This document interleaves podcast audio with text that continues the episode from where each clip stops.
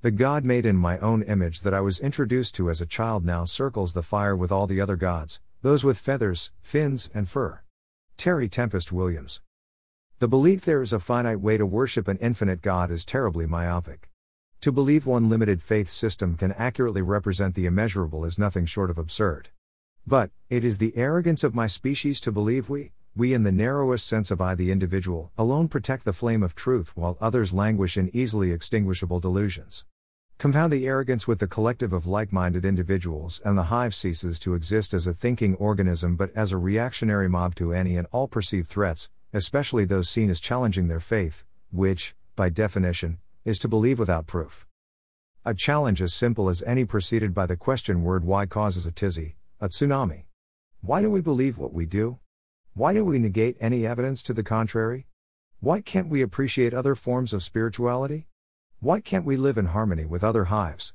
Why can't we marry outside our faith? Why do we think so small?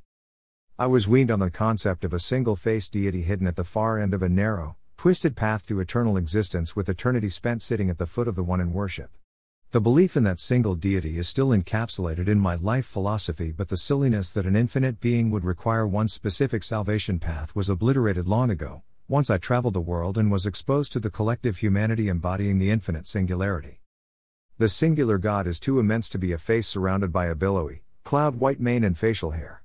The infinite would have incalculable facets, inestimable faces.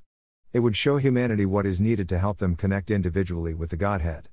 Be it Jesus, Allah, Krishna, Bat, or Huitzilopochtli. There is also hawk, mouse, tree, and rock. There are as many paths to God as there are beings in creation from past to future. Some of those paths may very well be bear dancing around a fire with hummingbird. For an infinite deity could never take joy confined to the limited finite. Each of us and everything is an integral component of the collective consciousness where each being is part of God and fully God. January 28, 2020.